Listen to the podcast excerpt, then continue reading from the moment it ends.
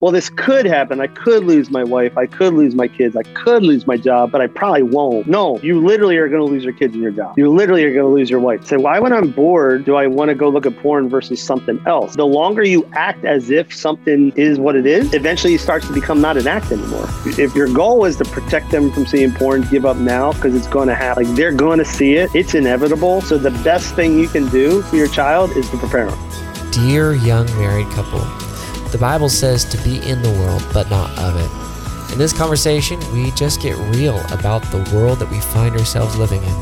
And we had the privilege of interviewing Carl Thomas. He is an executive director of Live Free Ministries. He's also an ordained pastor and has a master's in theological studies. And he just shares his story about happening upon pornography at a young age, the average age of first exposure, actually, and how he came to the point in his life that he decided to overcome it and how that happened, and how he can help you overcome it as well. So, if your story is affected by pornography in any way, this is an episode for you to listen to. Yeah, he really gives some insights, some pitfalls that people think will get them free.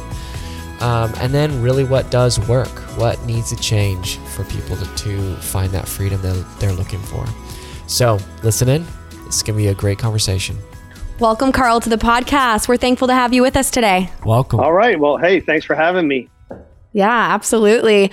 We love what you're doing. And uh, before we jump into everything that you have to share to equip the community with, we want to hear a little bit about your story, your struggles with pornography, and um, how you overcame. So if you'll just rewind back and take us to the beginning, wherever that is for you, we'd love to hear. I'll try to give you the bullet points because it's it's a pretty long story. And honestly the last 10 years have been kind of crazy. So i mean okay. in a good way but just so many tur- twists and turns i never would have anticipated any of it. Mm. uh, but yeah i got exposed when i was i want to say eight. Pretty typical yeah. stuff. Very common. Mm-hmm. yeah friend of mine I, i've told this story a few times but friend of mine hey hey i want to show you something. Go out to the woods pulls out a, a mag. I don't remember what brand. Uh, but just looking back now as an adult, I think to myself, who the heck stores paper products in the wet woods? That's dumb. Just dumb. There's no plastic bag. Like you right, know, right? That's it's funny. Yeah, hermeneutically sealed something or other. But whatever. um, show me the pages. Uh, of course, my brain was, wow, that's interesting. And then yeah, that kind of triggered the uh, the curiosity aspects of it. Mm-hmm. And then you know, doing uh, things that before the internet, honestly, I'm that old. I'm, it's crazy. I'm 50. I'm that old. There was no internet when I first saw porn. So things, you know, going into the bookstore and going to the nude photography books, you know, things like that. Mm, Just gotcha. Yeah. a peek. And then um, parents bought something called a black box, which there's no need for these days, but back then was the, the scrambler to scramble mm. all the mm. channels. So my my uh, parents bought that. And my dad worked a lot, so he would be out of the house at night, and I'd sneak into the room, and the black box unscrambled all the all the adult channels. Ah, so okay. Got to watch them. That was when I was older, you know, teenager, uh, junior high teens, and then the internet came, and then man, forget about it. So mm. yeah, um, you know, carried that all through college. Also, was you know having sex, things like that. Mm-hmm. Um, met my wife when I was around thirty yeah, 30. Did not tell her about any of it. She okay. she knew I she knew I had a sexual history, but mm-hmm. she had no idea about the porn. Yeah. I saved that uh, for her. I saved that for her. Uh, what was it? Mother's Day. Yeah. So. Uh, what happened? Ba- first baby. I'm not. I'm. You're gonna probably hang up on me. The worst person in the world. So Mother's Day, first baby obviously she's going through all the stuff that a mm-hmm. first time mother goes through. Yeah. Um, that night I come down with pneumonia. Did not know it was pneumonia, right? Had no idea what it was, but I was feeling deathly ill, like so bad that I literally thought I'm dying. Mm. And of course, two o'clock in the morning, if you feel like you're dying, why not unload all your dirty laundry on your poor unsuspecting wife to get it off your chest before? Oh you wow! Break, right? That's oh what I did. Goodness. I said, "Hey, honey, I got to talk to you." and I was crying. I told her that I struggle with porn all the time. She took it really well. Years later, she tells me the reason she took it really well is because she thought I was going to tell her I was having an affair. So she was relieved Mm, that it was gotcha. porn versus an actual person. Mhm. Um, but that kind of got the ball rolling. Nice to say that stopped then. Of course, it didn't. I just got better at hiding it. Mhm. Um, went through the next, I don't know, five years or so, and um, just just up and down cycle of trying to quit, Mhm. white knuckling it. Not Did doing you think that you would like after telling her? Did you think, oh man, like I'm done now. Yeah, I've yeah, I've for a half confessed. hour, Yeah. hour, okay. You know, it's just Yeah. kind of common. You know. hmm Um, I never had the Kirk Cameron fireproof movie move moment where I took my computer out and threw it in the trash can. okay. I also never had a computer that big. That was a monster. But anyway, uh, but I did have many, many moments where it's okay, I'm done, and an Mhm. hour later, no. So, Okay. um, but then I got, I started to kind of get serious about it. A, a good friend of mine, who's now a good friend of mine, he was a pastor. He came to our church, talked about being all in. I realized that there was this area of my life I needed to work on. Mm. Finally, found a really good younger guy in the church who who was my accountability partner at that point. He was also Okay. dealing. So we, I actually had a real accountability partner. I had tried other guys and it just never worked out, but he Mhm. was in it to win it, just like me. So okay. that really helped. And then Mhm. right around the same time, I went in this, I enrolled in seminary to pursue an unknown Christian calling. I was in the insurance business. I was an insurance professional for 17 years. So I said, I don't know where I'm going with this, but I think God has got me going somewhere. Yeah. At the time, I thought maybe church, that's a joke. I would get fired. So, but at the time, I thought maybe I'll get hired by a church. I mean, I might have got hired, but it would have been for an hour, maybe. So, just being real. But um, yeah, so all that came out, and then weird. I, I hadn't looked at porn for about a month. I told this guy Jeff, who was the pastor, who's again now a really good friend of mine, shared with him how his message impacted me. Blah blah blah.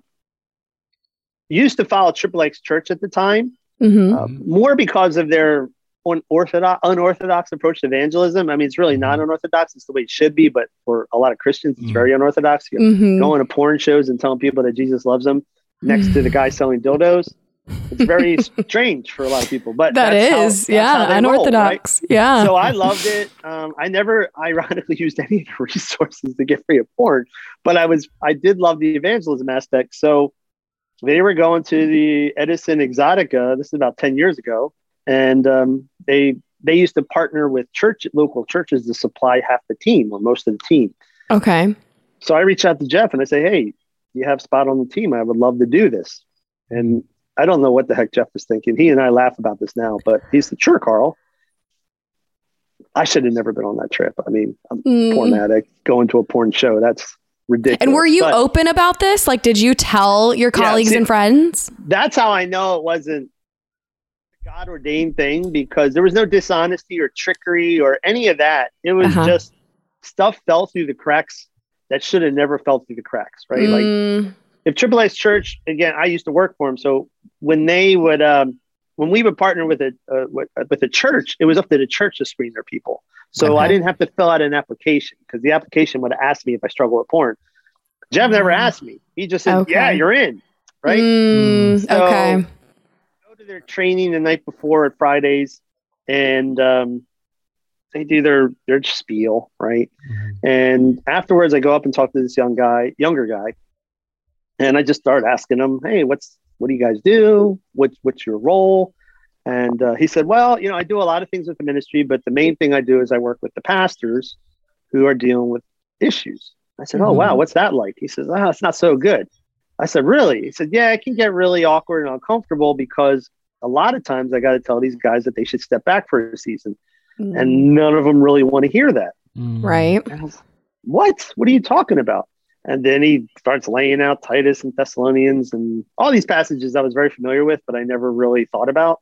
Mm, Right. mhm. And he doesn't realize what my deal is, but in the back of my mind, I'm thinking to myself, holy crap. Like, Mm, This guy is basically just calling me out saying, Carl, you got no business going into this world until you get your crap together. ah, and uh, and that hit me like a ton of bricks because I just dropped all this money on seminary with this idea of I was going to go somewhere. And so for me in that moment, I connected purpose with, or yeah, I connected purpose with my addiction and, and the fact that if I kept dealing with this stuff, I was never going to be able to go after the thing that really, really meant a lot to me because the Mhm. insurance world, it might have paid, but I couldn't Right. stand it. Right. And Sure. uh, so now all of a sudden it shifted the scales and it became a um, cost. I know what's what's the word I'm trying to think of. It, it just became one of these things where is it really worth it? You know, normally when you Mm. struggle with porn, it's the balance is, hey, do I want an orgasm or do I want an hour of feeling like crap? And 95% of the time, orgasm wins, right? Yeah. Mhm. Feeling like crap sucks, but can't compare to an orgasm. Mm. Um, but for me, at that point, it all shifted and it was no longer short term propositions, it was long term. So it's Right. orgasm, you go after what you want, which is going to shape the rest of your life. Mhm. Right. And that was a huge price to pay for orgasm. Ah, so yeah. I started just finding the ability to say, no, I think I'll pass. Right. And Wow. So, that was your motivator. It was the long term vision of what God had for you. Well, I think there's been Yeah. s- there's been Mm. studies done that a lot of times when guys like like you're talking about they don't have a very definite purpose in their life and therefore they don't have enough of a reason to overcome this incredible mountain in their life they that they can't talk to anybody about. Mhm. Yeah. There's Yeah. a lot of reason. There's a lot of reasons that quote, you know, addicts, if you want to call them that. I hate labels sometimes, but Yeah.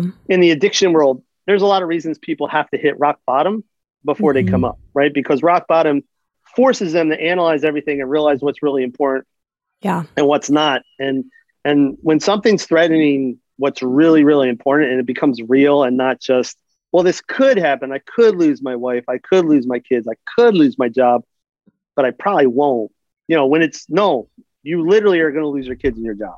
Yeah. You literally are going to lose your wife. All of a sudden, you get really motivated. So hmm that's what had. That's kind of what did it for me. But that was, I would say, the next year to two years, even three years, was more of sobriety versus freedom. Right? Like I found the ability to say no, not because I was willpower, white knuckling it, but because I was doing a process in my head of weighing things out.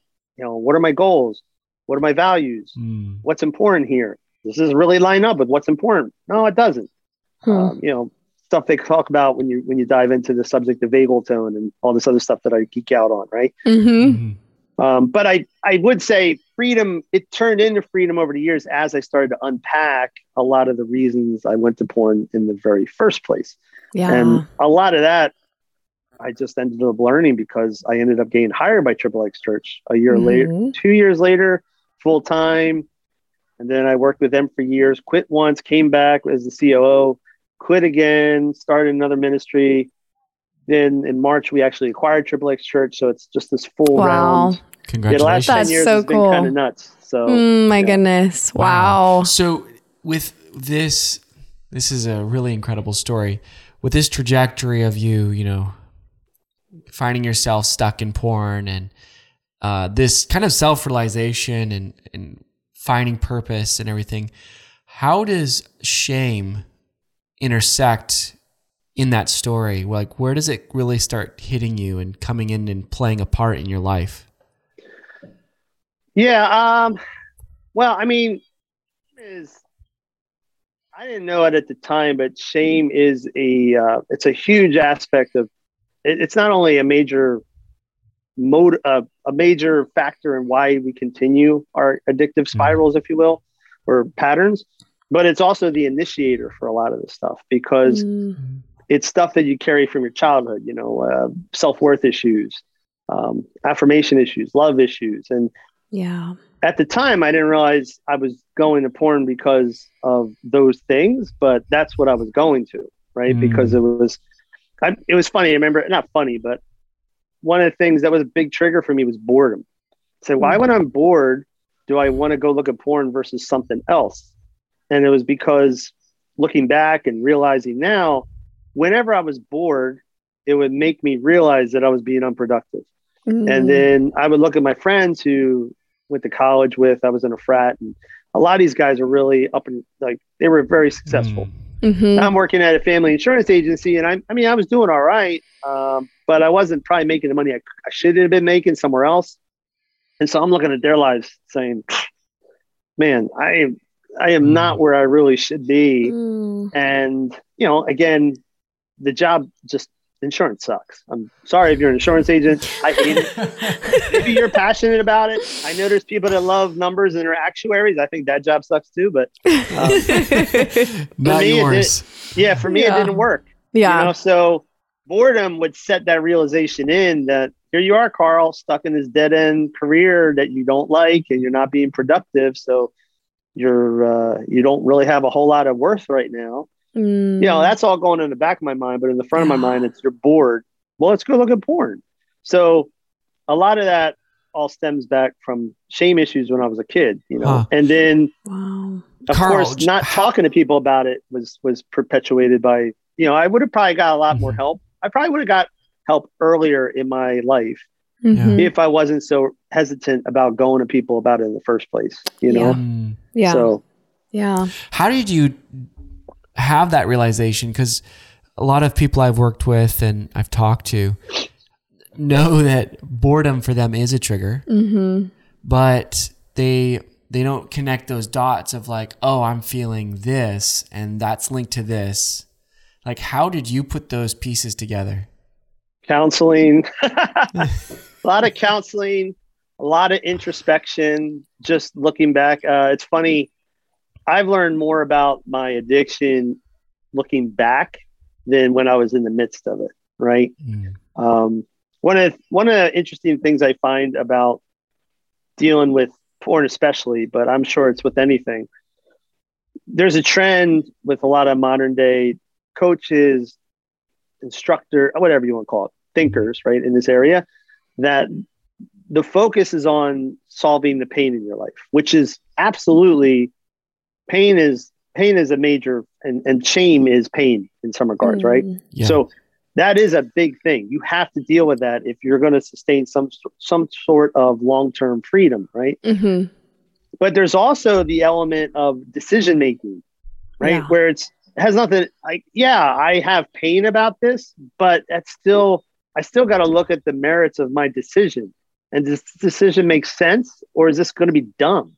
Right? Mm. And so um, sometimes you see that kind of get pushed aside, and it's it's both, right? It's yeah, Mhm. you need you need healing and and resolve Mm. for some of these things in your life, or at least the best you can do, because sometimes sometimes you can't get complete healing. Sometimes the best you can do is just say, hey, I know this has to do with a wound from when I was a child, Mhm. and that's that's the best you'll ever get sometimes.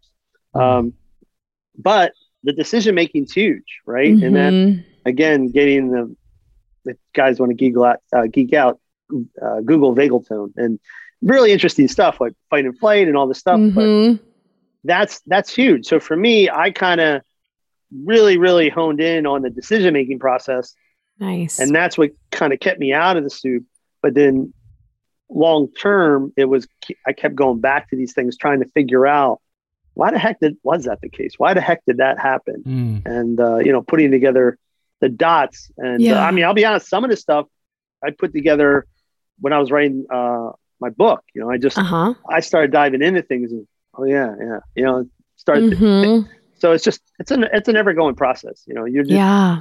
you know you need to keep being introspective you need to keep going back to things you need to keep revisiting things if stuff if something doesn't seem right you don't ignore it right Yeah, You- you- you ask the questions right you, you Right. do you do the digging I love this approach. It's very refreshing because you're right. In in the world of coaching and therapy, we're often focused on the root, right? And that's important. Like you said, trying to dig and ask questions and where did this come from? What are what are the stories behind this? What what, what do I tell myself about myself because of this?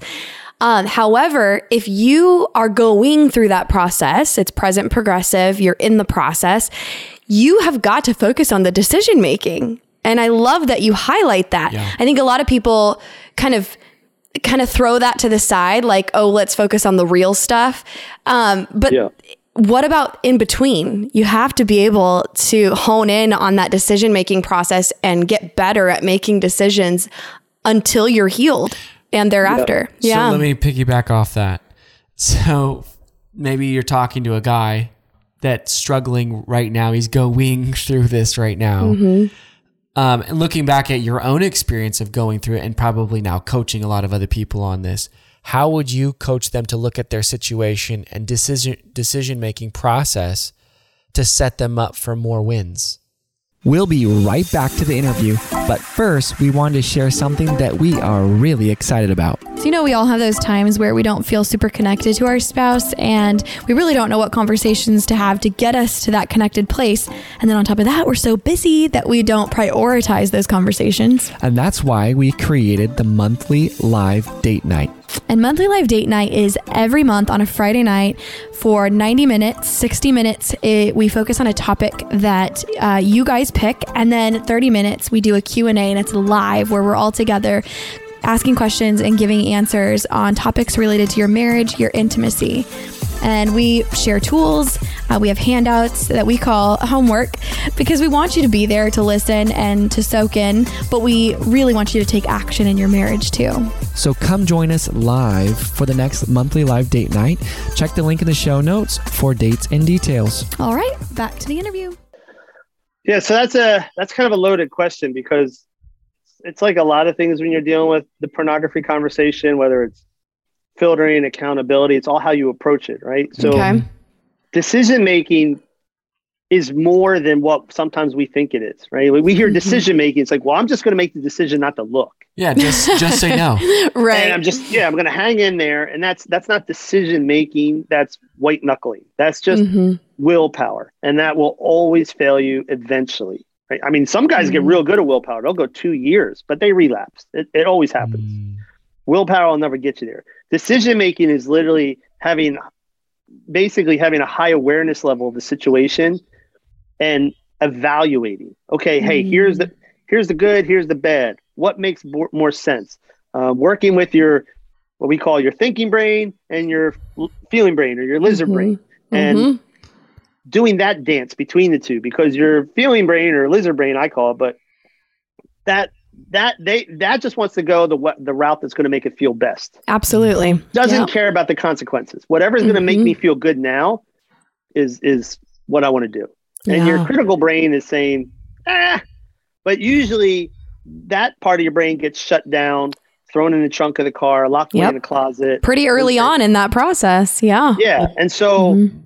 it's not something that you can flip the switch on. You know, Yeah. there's there's there's a lot of things that you need to do to build up what they call a healthier vagal tone, where you need to get higher awareness level, where you need to build emotional resilience, and those things are are varied. Uh, one of the most important things, obviously, is community and getting Yeah. plugged in with people and building that support system. But it's also fitness. It's uh, things you eat. It's daylight, sunlight, uh, exposure to daylight and sunlight, uh, Mhm. movement. Like all these things are things that factor into brain health, right? So mm-hmm. you can't, you know, it's not, hey, just make better decisions, but it is, hey, you need to start working through some of these things to help your brain's health. And then if you mm. have a healthier brain, you're going to be able to think through this stuff more critically with more awareness, and you're going to be able, be able to make better decisions. Um, so good. Sounds like you're Yes. saying we need to change our life. Yeah. Yeah, I mean- right. here's the thing it's like I, had I had a client i used to coach back in the day a couple, couple times um, but i had this one guy he was a pastor and he was a nice guy he was a great guy actually and i remember we had a really tough session and he said to me you know i forgot what it was i think he had just relapsed and he wasn't telling me the truth and we had a good we had a good out and i'm from jersey so i just told him i said dude don't waste my time if you're going to lie to me. Right? And he kind of admitted that it was a lot of he actually said said there's a lot of shame in my life. I feel really bad about this. I feel and i just told him i said listen dude i, I understand you got a lot of pain. I understand these are unresolved issues. I, I, I understand all of that. Mhm. at the end of the day you also know that even though you're feeling it you know that's a bunch of crap. Hmm. so don't yes we got to get to that pain you got to you got to fix that stuff at some point but you still can have the awareness to realize that what you're believing in this moment is a bunch of you know, and you don't need to buy into it Like, yeah. you can Yeah. you can choose the other path right you can Mm. literally say i'm going to go this route even though i know i feel like this i know that feeling is not accurate Mm. right knowing Yeah. knowing something doesn't knowing that something isn't accurate and feeling it are two different things, right? You Yeah. can feel it Mhm. and know it's wrong. Talk about that. So Talk good. about that. Oh, that's I mean, that's a big part of shame. I mean, that's a big part of uh and I I got a book coming out called When Shame Gets Real. And I Mhm. dive into this whole conversation between the thinking brain and the I call it the uh in the book I call it I basically say, hey, your lizard brain is kind of like the office manager, right? Uh-huh. He's the guy handling the day-to-day ops and he just wants to get through the day. and your thinking brain is kind of like the CEO.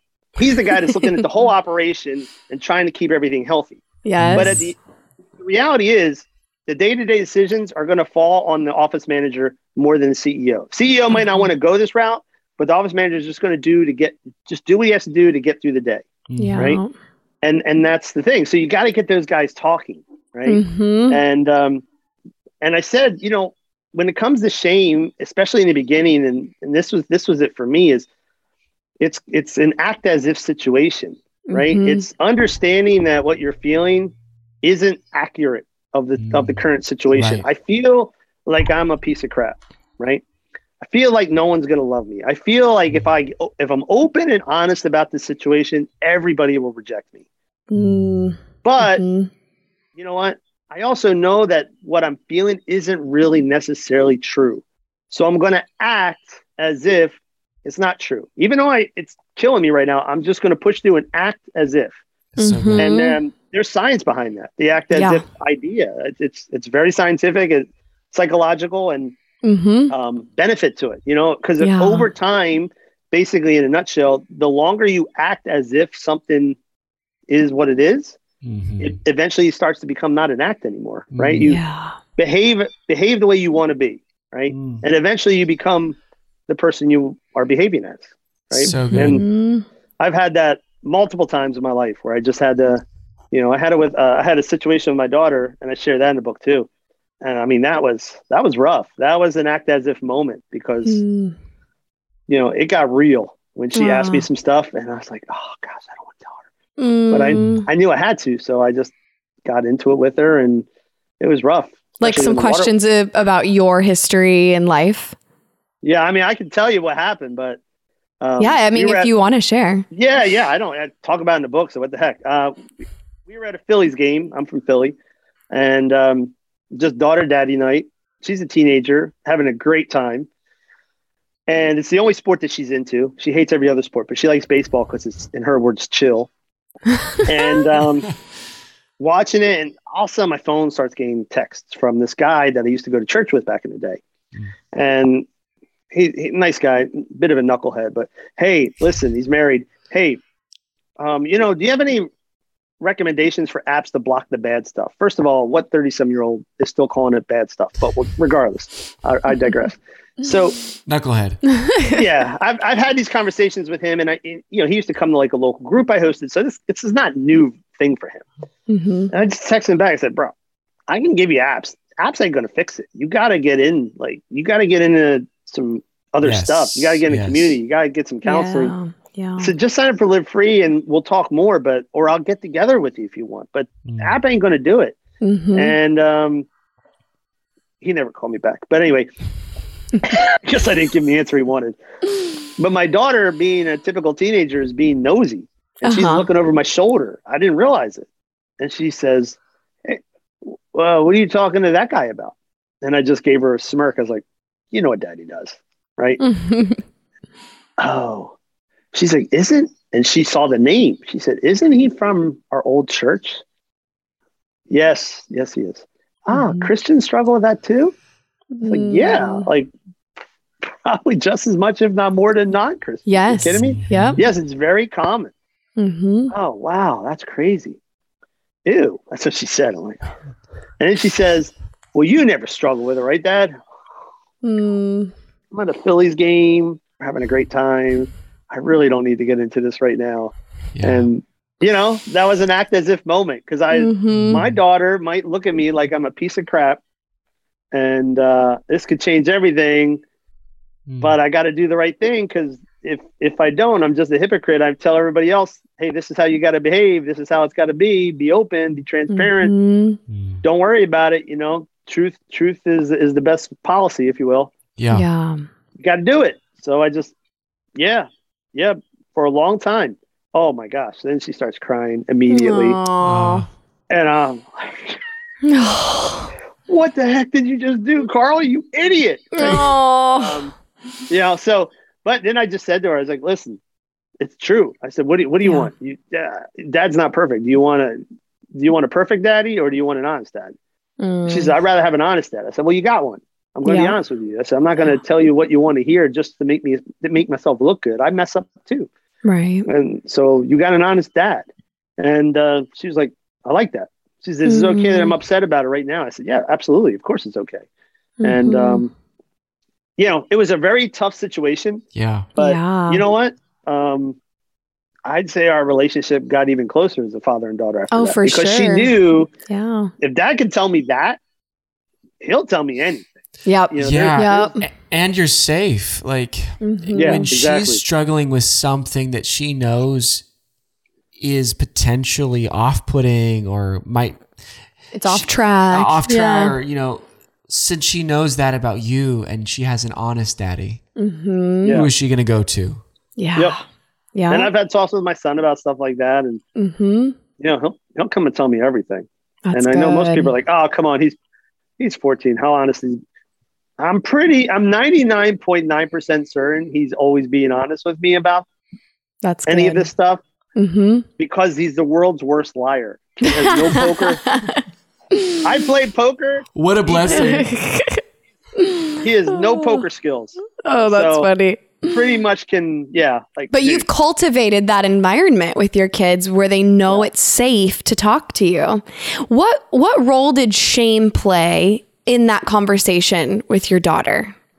Oh, it's huge because, again, I'm thinking about, well, you know, she might not look at me the same. She might not feel the same. Um, gosh, what a what a jerk am I that I have to tell my daughter this at the game? Why couldn't I just Mhm. stayed out of hot water in the first place and not, you know, it's all that. It just feeds Yeah. all that. And So all that negative trash talk that that Beat up shame will yourself. speak. Yeah. Yeah. And when you have Mhm. someone that you care about deeply and you're thinking that they might turn on you, that is real. Like that is Mhm. not light. You know, it's not Yeah. light stuff. That is heavy.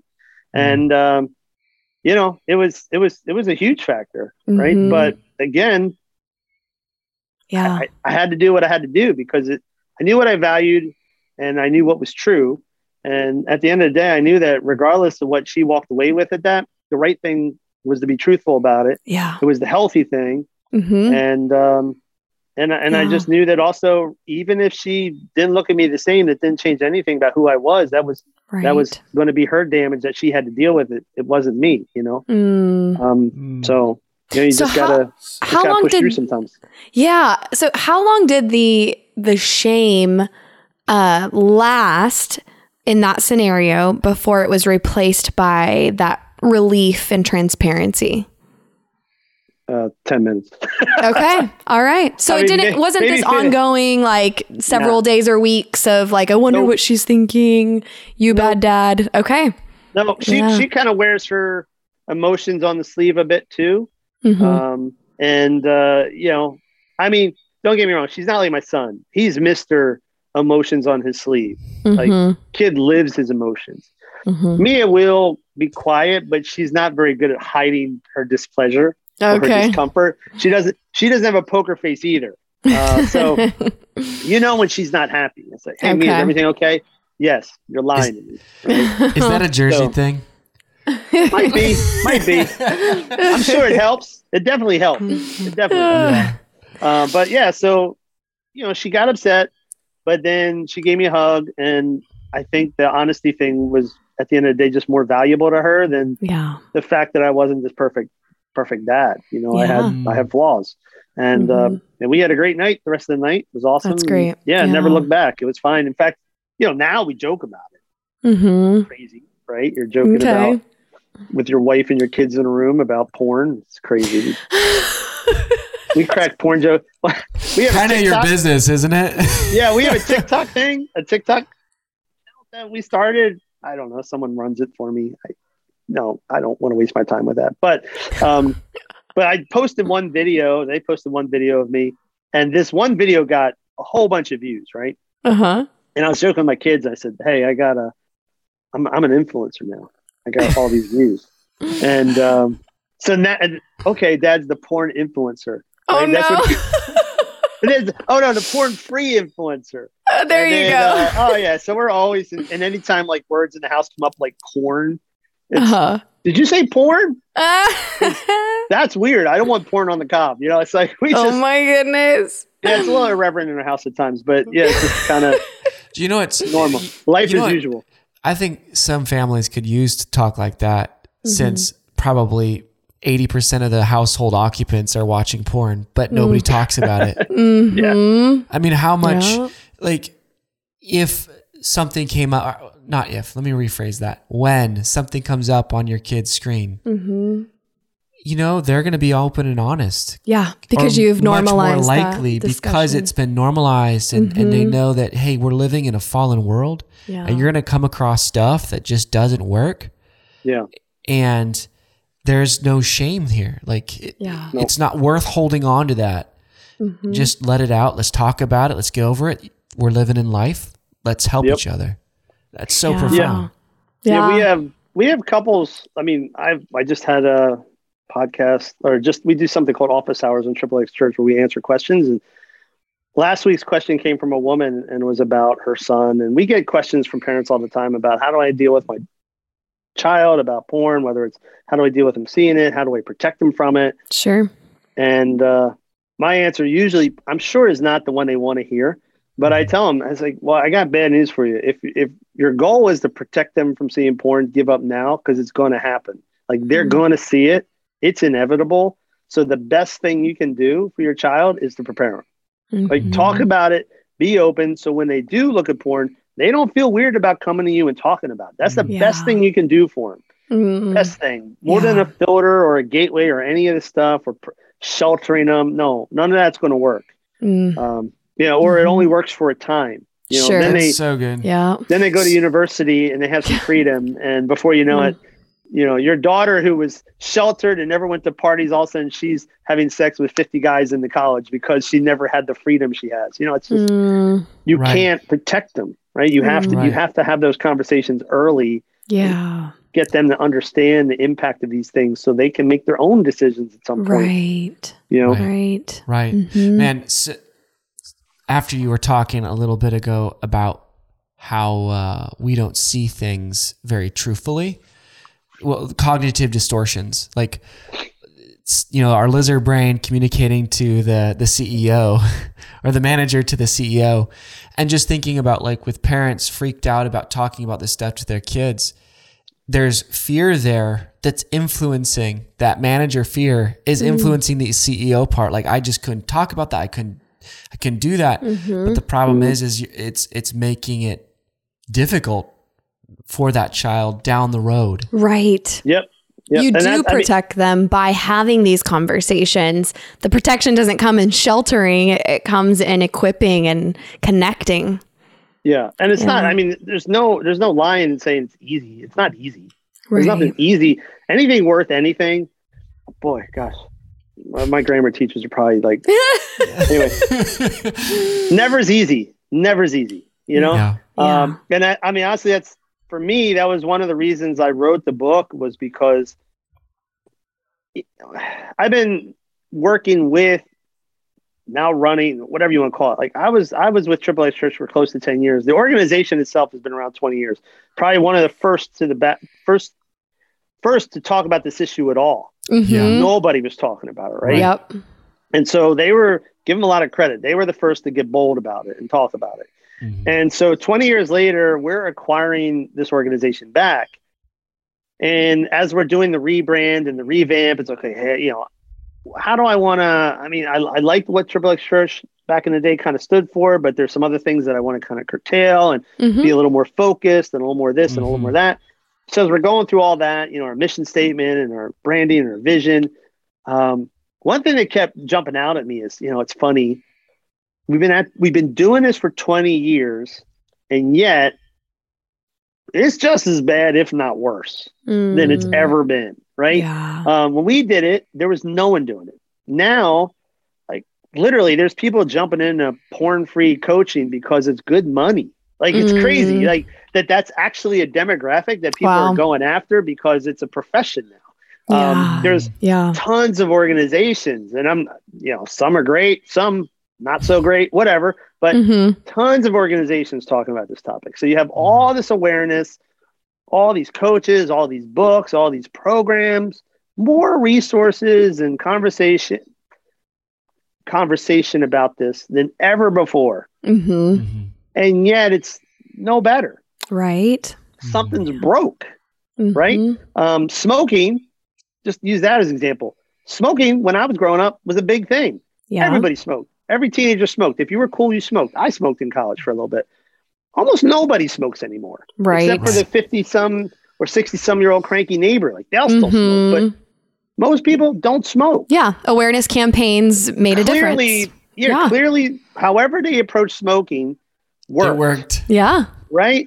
Yeah. Not with us, you know. Mhm. And and uh, and I think we've tried some of the things the smoking campaigns did, but it's a different fit for different things, right? right. You can't you can't paint the same label. Um, Mhm. doing the most of the conversation around sex and porn these days usually especially porn comes down to one of two things it's either let's talk about how bad it is and destructive it is or let's talk about strategies to get around, get away from it Okay.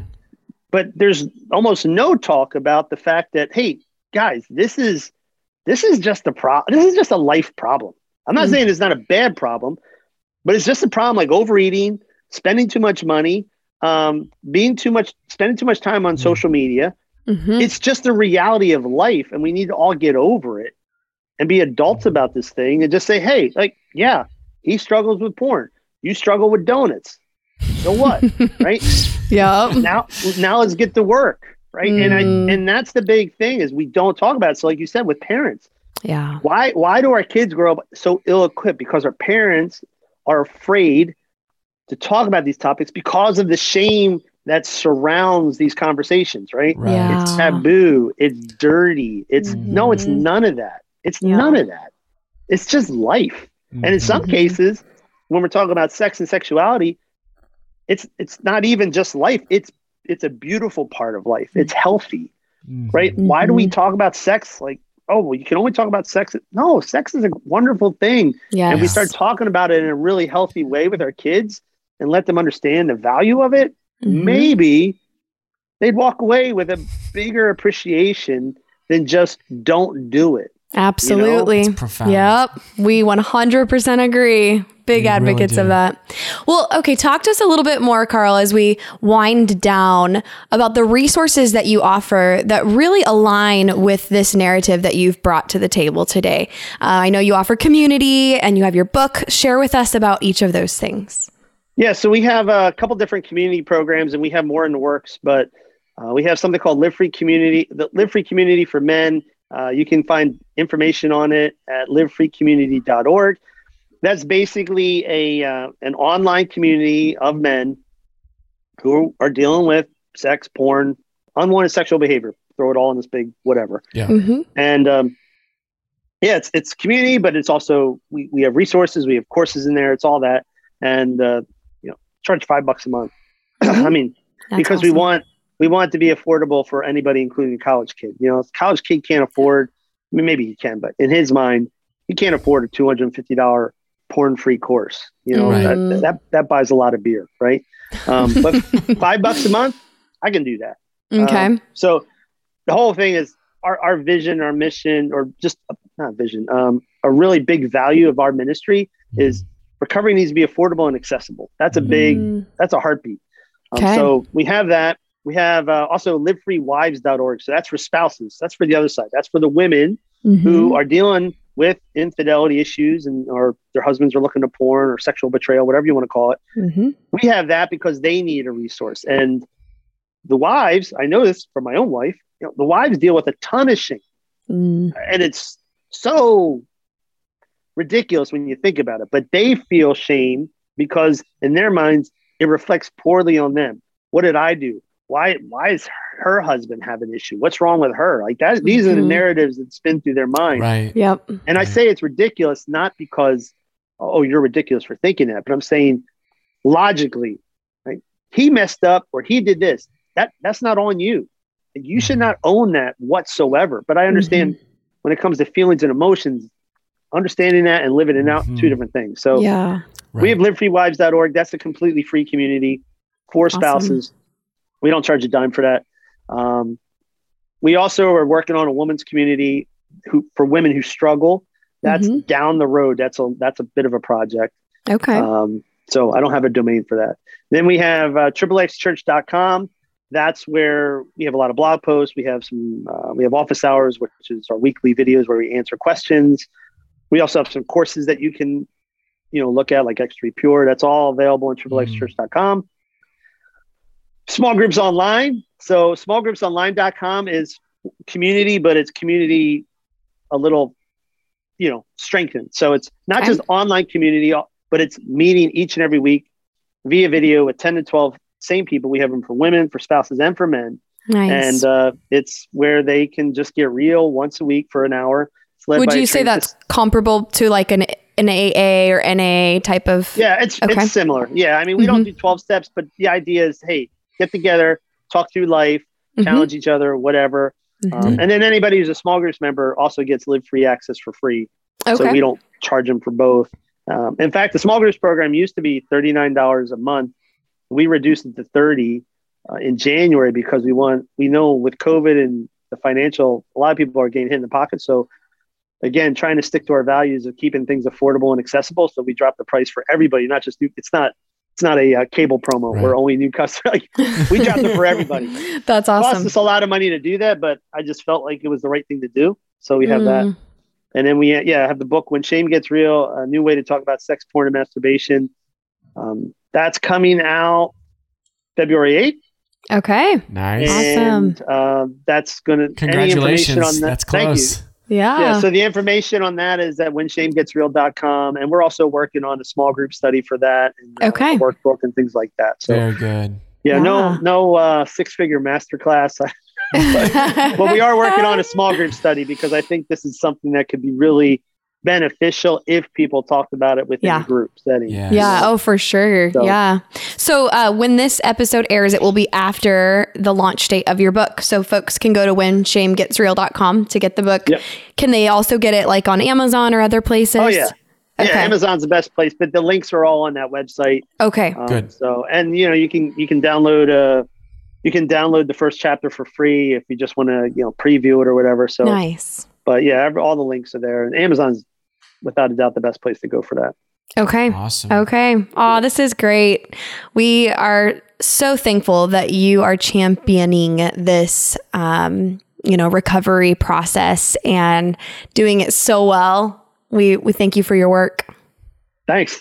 Well, what hopefully as well, but thank you for having me. Though. It was, it was fun. I appreciate the the conversation. It was great. Ah, absolutely. Well, we like to close all of our episodes by asking the same question, and Okay. we'll ask it to you. So, going back to the first couple years of your marriage, how long have you been married now?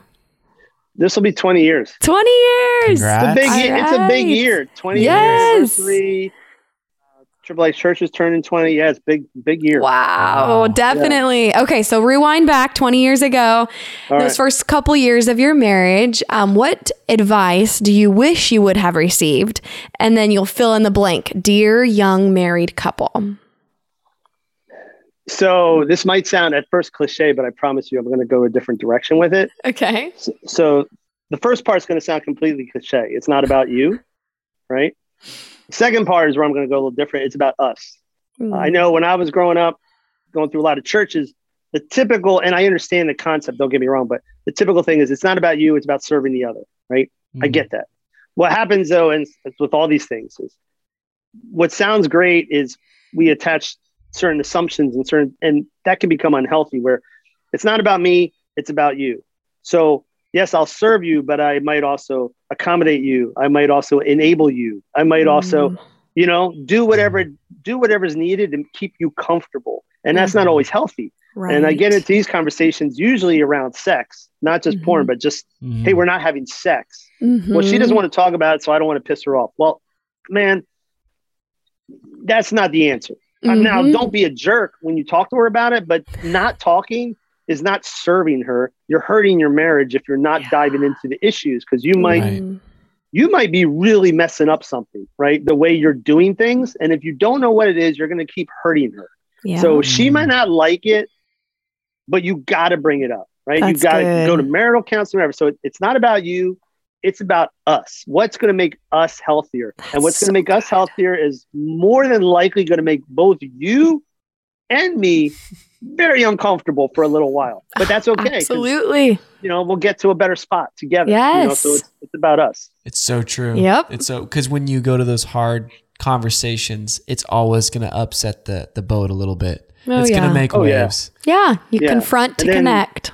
If you're mm-hmm. married to a guy who's a type 8 Enneagram living in New Jersey, without a doubt, it's going to get, without a doubt, it's gonna, it's going to, yeah, it's going to get a little bumpy sometimes, but that's okay. You know, my wife's, uh, you know, she's a type two. I don't know if you guys are Enneagram junkies. So We're she's a, familiar with it. Not yeah, she's a type two. So she's a, a pleaser, uh-huh. but, um, but she has a bit of a backbone and she don't take a whole lot because she's in Jersey. So, You're a great pair. oh yeah, she she can she can hold her own. I, I, I don't I don't I don't uh, steamroll her at all. That doesn't happen. That's awesome. Uh, oh, Carl, this has been fantastic. Yeah, and thank you so much for all the work you're doing with men and and Mm-hmm. really changing the conversation around uh, this Yeah. subject. It really needs to happen, especially if the Yeah. church is going to make the difference it needs to in the world. mm-hmm. Yep. So Yeah. thank Sure. you so much. Can I ask you a quick question? Yeah. So you uh when you since the name of your podcast is Dear Young Married Couple, right? Yes. Are you dealing with primarily millennials? A Yep. lot of millennials. Yeah. Yep. We Alright, have so- we have Gen Z, we have, you know, Gen X, but Mostly. mostly millennials. Yeah. I'm probably breaking form here for your show, but I would You're say fine. for them, my you know, I would just say a message to them would be, hey, listen, don't don't wait for people to change it for you. You need to change it because Mm, we've been trying to change the the way this conversation has been handled for 20 years. The problem is old farts like me, right? It ain't. I mean, if it doesn't happen, if it didn't happen by now, it ain't ever happened, right? uh-huh. You're 50 year old pastor. He's not going to change. Um, the only way it's going to change is if you change it. You know, Mm. so you you know that, that- that's just the brutal truth. It's, yes. it's up to the millennials and the teens, and it's up to them to say, hey, you know what? I know that this is like not good form. We're going to talk about sex in small group. You know, Yeah. I know it's not good form, but yeah, I'm going to talk. I'm going to admit to my buddy that I had a masturbation issue over coffee. Like, you got to go there, Good. and if they start changing it, the culture will change eventually, but it's going to take time. Absolutely. Yeah. Don't wait for the 50 sums and the 60 sums or even the 40 sums to change it for you. They ain't doing it. That's right. Yeah. Well, the the Bible Yeah. clearly says confess your faults one to another, and I think if the church actually adopts that, mm-hmm. especially like you're saying, the millennials, if we actually Yeah. adopt that, we can actually start changing this conversation. Right. You can absolutely, but it's gonna it's gonna be them that are gonna have to push that push That's that right. agenda as they because they're eventually gonna be the ones that are running it all, right? Yeah. Yeah. So Yeah. start now, and then you'll see these things change. Yes. Amen. Thank Preach you. it. Thank you, Carl. Thank you so You're much. My pleasure. All right, friends, we really hope that you got a ton out of today's conversation. And if you want help, if you want personal guidance with individual counseling or couples counseling, or even help with you as a couple reaching the goals you have, just reach out. Give us a call at 916 678 1797 or shoot us an email at hello at dearyoungmarriedcouple.com. No matter where you are in the world or in your marriage, we can set up a counseling session with you and we can work toward progress. We also post marriage advice regularly on our Instagram, which is at Dear Young Married Couple, and we'd love for you to join us in conversation there. All right, see you next week.